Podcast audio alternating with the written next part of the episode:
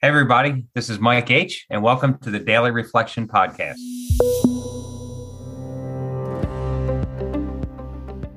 Welcome to the Daily Reflection Podcast. My name is Michael Lynn from Philadelphia, Pennsylvania. And I'm Lee McGinnis from Leesburg, Virginia. As members of the recovery community, we created this podcast as a way to provide experience, strength, and hope through the lens of the Daily Reflection book. Each day, we interview members of the recovery community in the hope that their experience may provide inspiration. We value inclusion and diversity, and we really want to provide a platform for all the voices of recovery. We aren't affiliated with any 12 step or recovery program, but you may hear these mentioned throughout the course of an interview. Hey, before we get to the show, I'd like to ask a favor.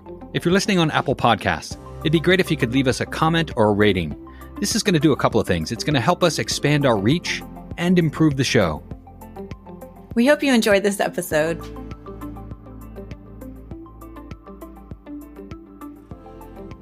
Welcome to the show, everybody. Today is December 3rd, and as usual, I have a guest in the studio. Mike H., welcome to the show. It's great to have you on the podcast. Uh, thank you. Glad to be here. Well, before we begin, Mike, what is your date of sobriety? It's uh, February 26th, 1999. 1999. Okay, great. All right, we're going to read the daily reflection to get things started. Would you read for us?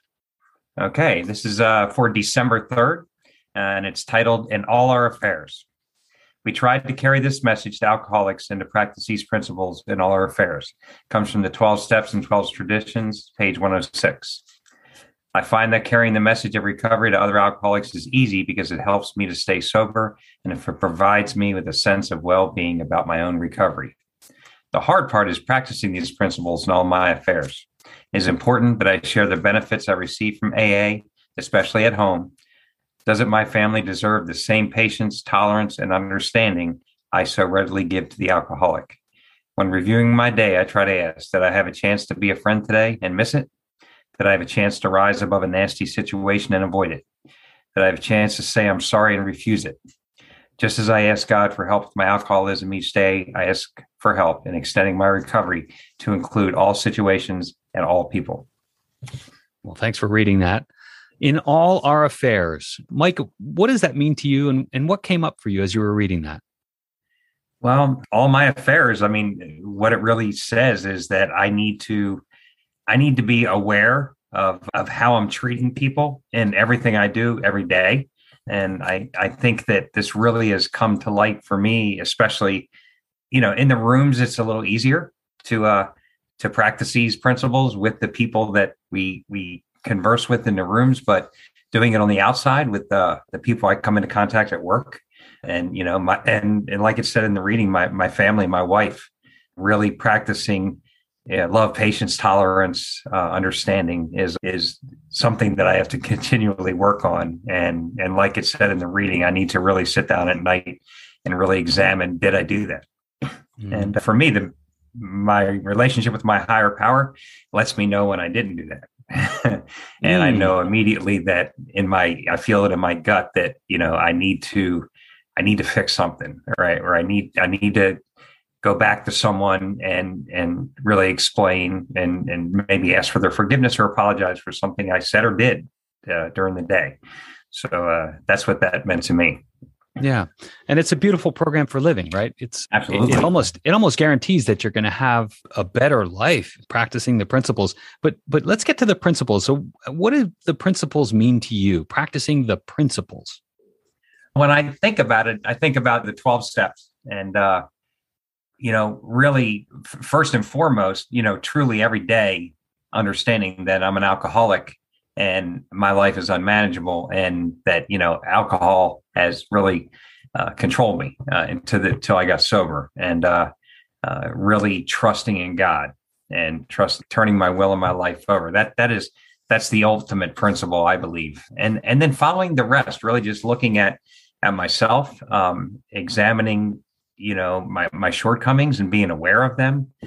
Doesn't mean that I'm sober doesn't mean I still don't have them and and they don't flare up uh, but being aware of what they are and being able to recognize when they come up and, and address them, whether it be immediately or later off uh, when I'm thinking about my day. Uh, you know, and then if I have to make an amends to somebody, I do that. And and then the most important, you know, in in step 12 just you know carrying this message to other alcoholics and and just practicing all these steps every day you know it sounds cliche but it isn't it's not easy and it, and for a long time it certainly didn't come naturally uh, and it came you know it was something that i had to really uh, practice practice practice and uh, as time's gone on it, it, it becomes more of a habit than anything mm. else and uh, yeah. and and it it's it's never it's never easy and it's never fun looking at yourself sometimes but uh um I, I thank god for this program because uh it just makes me a better person and the people around me appreciate it that's for sure so. yeah i always say that i'm grateful to have gotten sober and and i don't live under that lash anymore but it, and it's great for me but but it's actually great for the people around me they don't have to endure living with uh with an alcoholic uh, in his cup. So let's talk a little bit about what was happening in your life prior to getting sober. Like what what was happening? I absolutely was at the very bottom. I was homeless. You know, I was uh I was uh, living in a doorway in uh, in San Francisco, and and what got me there was you know just using alcohol as the the only way I could deal with situations, and um you know it just destroyed everything. Two marriages my relationship with my children uh, every job i ever had uh, any didn't really have any hopes or dreams. Didn't know what they were. And and i'd gotten to the point where i was just so i accepted the fact that i was an alcoholic and and i was going to be where i was. And and then it, and then it got to the point where i i, I couldn't i didn't die. Uh, i i continued to to struggle and i got to the point where i was either i had to make a choice of you know either ending my life or getting better. And uh, i decided to get better and i uh, i came to delaware to visit my brother who was sober and uh, he's been a tremendous uh, support um, you know coming in uh, not knowing what i know i wanted to be better i had no idea what that looked like and um, you know, and then just taking it slow. But I mean, I, I had tried to get sober many, many times, uh, not really committed to the program where I, I certainly struggled with the the idea of a higher power and turning my will and my life over. And, and that, and that was the turning point in my sobriety is when, when that I was able to do that and truly have faith. And, uh, that has been the, the, the rock to this mm-hmm. point. That can be a challenge for a lot of people. How did you get over that? How did you start to develop a relationship with a higher power? Whew, I faked it until I made it. Really, uh, that was uh, it. Was really just uh, talking to something out there and and trusting the process. And uh, you know, and and and not, I say fortunately, but at the time I didn't think it was very fortunate. I had a couple uh, pretty big situations in my life early in recovery that I had to rely on my higher power and trust mm. that that if I just did what I needed to do, that it was going to work out for the for the way it's supposed to work out. And um, I think having those situations come up, you know, maybe a year, two years in sobriety, and working through it, trusting in, in a higher power and the faith, really solidified um, my my belief in practice in doing that. And uh, mm. that was, uh, and like you say, it wasn't. I, I grew up with zero religion whatsoever. We just didn't you know, there was no talk about anything. So uh, I, I, had no idea what that was going to be like. And, um, you know, that, so I, I, really think, you know, just those, those couple instances that happened early on that I, I, I, fa- I faked it, I practiced it and, and things worked out and it really just helped me continue to do that. And as time went on, um, uh, that relationship grew and uh, to the you know and now i i can look back and see many many times in my life where um, if it wasn't for my higher power you know things would have gone a different way or if i didn't have trust and faith mm. you know i did that too i really didn't have a belief in a higher power much before i got sober and, and so i i really truly believed i faked it until i made it but after we discussed this this possibility that in faking it, we're placing faith in something. So really, we're faithing it. Yeah, we're, yeah, well, that, that's a good explanation. Yeah, yeah, yeah. and well, so, absolutely. And uh, and when I work with newcomers, you know, it's I can really see where, and and and I think that's the important part of step twelve and part of the reading today. You know, is carrying this message and practice these principles is that when I work with newcomers, I have to understand and really empathize with the fact that they were in the same space that I was in, and and trying to get them, trying to get someone to faith it and uh, hmm. and and get through that. And um, it's uh, it's not always easy. And uh, I, I unfortunately I've seen people resist that, and they're they're not here, and and yeah. that's a shame. It's always hard to watch when somebody doesn't doesn't quite get it. Mm-hmm. So practicing these principles in all our affairs and as you do this as you continue to to practice this faith and practice the principles how does your higher power come into shape like what does your higher power look like today wow that that's that's a real good question uh, um god i mean i don't eh, man that is so hard to explain. I, I, guess i just so if i could explain it I, you know i just feel like i have a warm blanket around me and mm. that i can no matter what goes on as long as i i, I trust uh, that blanket's going to protect me. Um, and sometimes it, you know the, the outside things outside of that blanket aren't always what i was hoping for but knowing that i'm in that blanket and i can weather the storm no matter what is is what it is so i mean that's really the first time i've ever thought about what that looks like and trying to trying to put it into words what what i would how i would explain that and and i guess that's the best way i can explain it you know just being in that warm blanket and and and riding out the storm and knowing that when it's over, it's going to be all right. Either way, whatever happens. And yeah. Uh, to this day, it's it's worked. You know, um, and not always getting the answer, not always, you know, not always coming out of that storm with the results I wanted. But you know what, life moves on, and and I'm much happier. You know, I'm not disappointed in it. I uh, I accept it. And, uh, yeah. But it's not an easy thing to do. It's it's easy to say, but not to do. yeah. Yeah. Well, that's great perspective too. It's it's like, you know, no matter how upset you are, no matter how much you don't like the current situation, you know that you're going to be okay, um, regardless of how it works out. That's uh, yeah. that's great perspective. And it's really good. Like last night, I was at a meeting, and a, and a, and a young woman talked about how she had a a really really bad day, but trusting in her in God and coming to the meeting, um, she wasn't going to drink that day. And and to me, that's that's the success.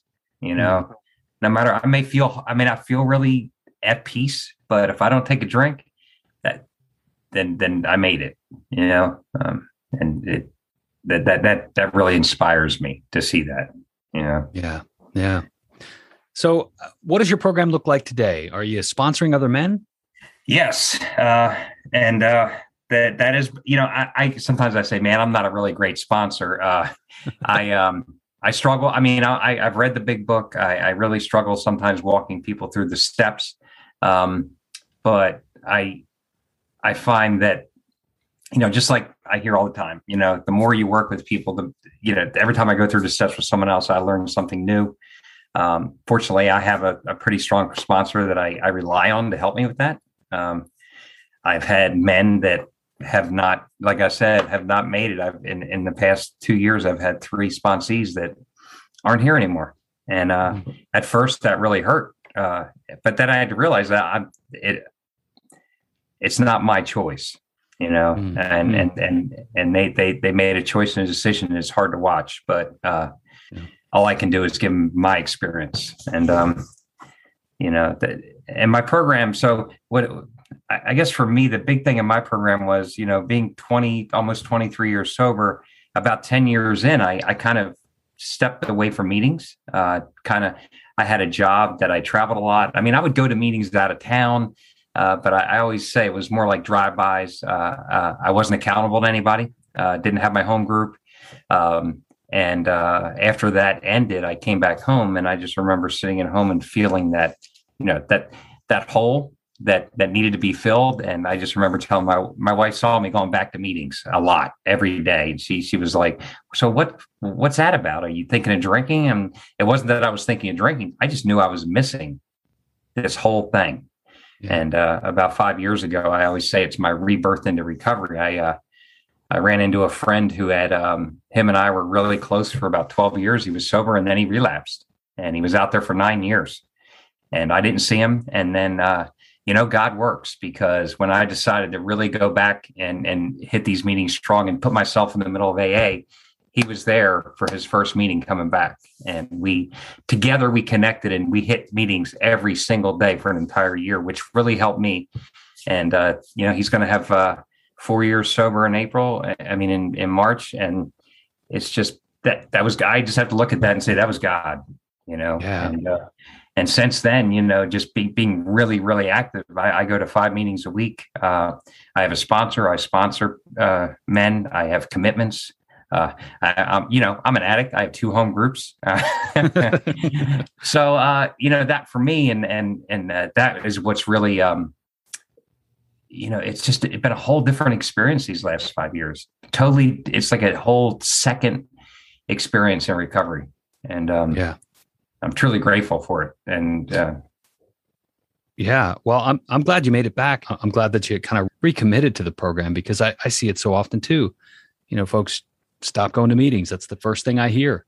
I stop going to meetings, and yeah. then all of a sudden, life gets lifey, and a drink yep. starts looking good. So, yeah, that is truly amazing. I agree. It's that's a higher power at work right there.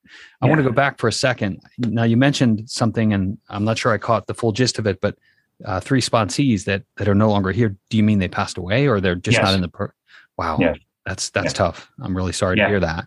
Yeah, and and it just underscores the the deadly deadly nature of this disease. It's deadly and progressive, and you know some people think casually. They early in sobriety, sometimes people think casually about, well, maybe I'll drink again and and you know get sober uh, at some other point, but you know a lot of people don't make it back, right? Right. Right? Yeah. And the sad part is, I, uh, you know, we just celebrated the year of a friend of ours who had 23 years in sobriety, and um, he was in pain and didn't really reach out, and he took his own life mm. sober. Yeah, and it, that's uh, and I just remember talking to one of my friends. I'm like, wow, if he if he was drinking, I could understand that. You know, I I, mm-hmm. I knew mm-hmm. how to fix. I knew where to get the your medicine, right? But the all other piece where if you get depressed and and you're and it was during COVID, so wasn't going to meetings. Uh, his job was um, not there for a while, and so that's why I find the importance of for me. I talk to five men every single day, the same five guys. My brother, who's in recovery, has 27 years sober, and he lives in Arizona. And I talk to him three times a day. Hmm. And so having that connection, because if I don't call one of them, they're going to call me and ask me what's going on.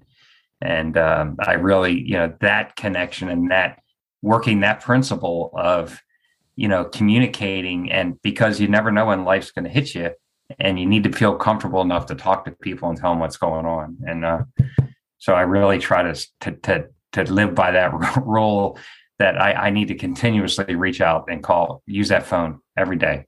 Yeah. yeah. You know, I, f- I find it so, so frequently in, um, in alcoholics, I mean, sober, just coming in, newcomers, long timers as well, that that connection can be so difficult. You know, do you find that it's it's easier for you to just pick up the phone and call people, or did you have to work at that?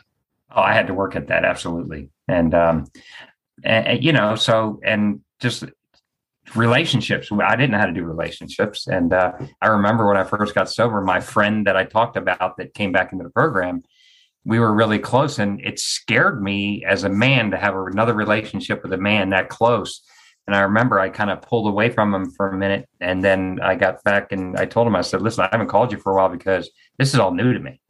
You know and i'm and, and this is kind of just it kind of scared me. And uh but now it's it's a lot easier. And but it, it it doesn't happen just like that either. You know you have to you have to go to meetings and develop those relationships. And then I find that now with these guys I talk to every day, it isn't about, hey, I'm calling you up to talk about AA. I'm just calling you up to talk about what's going on in my day, you know, and uh and we we play golf together and we we we do things together outside of the program. And it doesn't have to always be talking about the program, but you know, being close to somebody and and they know when you're not not right but, and really appreciating them keeping me honest and uh, mm. you know so yeah, yeah, and it, there's an accountability aspect to that too. So once yeah. you get when you get into the habit of communicating on a regular basis, um, the, a whole different world opens up. And I was I, I so related to what you, we shared there. You know, getting a little bit uncomfortable with this kind of a relationship, a one-on-one relationship with another man. It, it's it's not always comfortable, at least in the beginning. But um, I'll tell you, I've developed some of the best relationships I've ever had uh, after getting sober with other, uh, you know, members of the program, uh, yeah. mostly men, but but even sometimes, um, you know, uh, yeah. women as well. So, yeah, appreciate that. So let's talk a little bit about advice for folks that may not have a whole lot of experience. Maybe they don't have 23 years like you, uh, and or maybe they're just getting into the program. Any advice for those folks? Wow. Well, my experience was that I, I needed to be really patient and um, and be very willing to do anything to stay sober. Uh, I just remember when I first came in, you know, you see the guy with the 23 years and the house and the, the wife and the car, and I want all of that now, right? And I, I think that you know, really understanding and being really, really patient, but the most important is is getting in the middle of this program and like like we say you know getting in the middle of the herd don't come in and sit around the fringes get in there and talk to people and and put your hand out and and and and use that phone. I mean how many times am i at a meeting and i, I give someone my phone number or 10 guys will give someone their phone number and then you never hear from you know? And I, I think as a new person coming in if i give you my phone number that means i want you to call me and and just start the conversation. And and and I think that you know, for me, that's helping me, and it's helping you. Uh, uh, so uh, just you know, if that's that's probably the best advice I could give somebody coming in to get started in the program, because you know, I could tell you you need to. You know, you, you need to work the steps. You need to get a sponsor. You need to, you know, get a commitment, whatever. But let's start with, you know, coming in and, and being patient and and starting to talk to people. You know. Yeah, that's great advice. You know, I always tell uh, newcomers, I'm going to give you my my phone number, and you're probably not going to even consider calling me, but I wish you would because when you pick up the phone and call me, you're going to get me out of whatever I'm thinking about at the moment. Mm-hmm. Uh, you can start the conversation off with, "Hey, what's up?" You don't have to yeah. have any agenda. There's you don't have to think about what I'm going to say and what you're going to say and all of that stuff because I can I can definitely get in my head in that respect. Yeah, so just just picking up the phone. That's yeah. uh, that's that's great advice, Mike. Anything else you want to share with the listeners before we wrap? Um, no, I, I just uh, I really appreciate being being asked to do this, and uh, I'm glad that I was introduced to the podcast. I really uh, have listened to a couple of the episodes, and it's on my uh, my phone, and I'm going to really, uh, you know, outside of just reading the daily reflection, uh, having someone talk about it and hear their experience, strength, and hope is is an absolute a good way to, to to start your day. Really.